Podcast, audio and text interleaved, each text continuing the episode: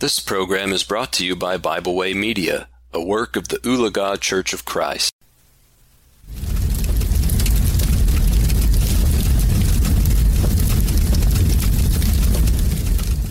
Thank you for joining me today for our devotional here at the fireside.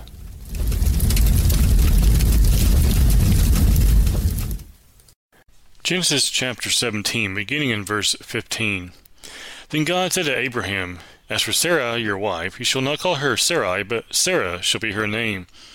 And I will bless her, and also give you a son by her. Then I will bless her, and she shall be a mother of nations. Kings of peoples shall be from her.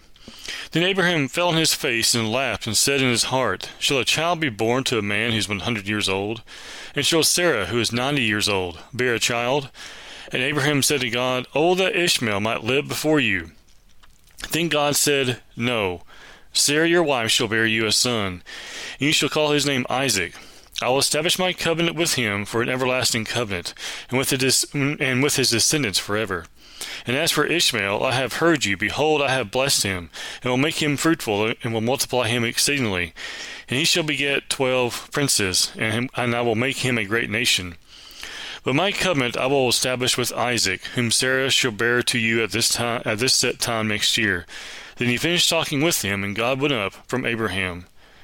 As we find here in Genesis chapter 17, beginning back here in verse 15, and going all the way through, as we saw a moment ago, all the way through here to uh, through verse 22, that God is emphasizing what was going to happen and one of the reasons why is because Abraham says, as we find here, one of the reasons he laughed, as he said in verse 17, shall a child be born to a man who is 100 years old?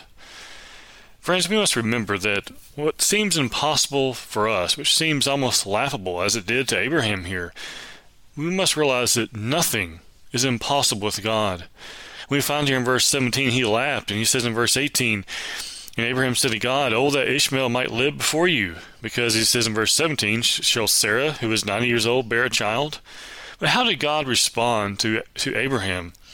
Did he say, You know, you're right, you're very old, and so is Sarah? No. He said in verse 19, after uh, we see in verse 18, Abraham said, said to God, Oh, that Ishmael might live before you. Then God said, No. We must remember that when we are living, trying to live for God, the things are to be done God's way, not our way. You know, Abraham's here is pleading for Ishmael to live before him, but God says, no, that's not his plan. He says in verse 19, No, Sarah your wife shall bear you a son, and you shall call his name Isaac. I will establish my covenant with him for an everlasting covenant, and with his descendants after him. It is Isaac who's going to come.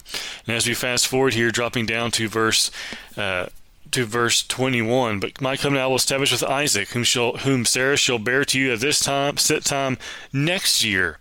Then he finished talking with him, and God went up from Abraham.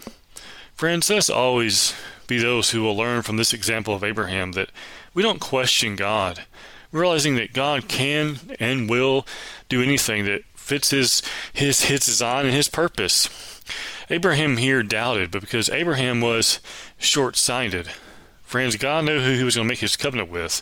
Let's remember that God is the one who is wise. God is the one who is righteous, and He is the one who knows what is best for all of us. Let's make sure that we remember that we are serving the God who is wiser than all. Thank you for joining me today for a devotional here at the fireside. We hope you enjoyed this program. We encourage you to subscribe to our podcast on Pandora, Spotify, or Podbean. Thanks for listening.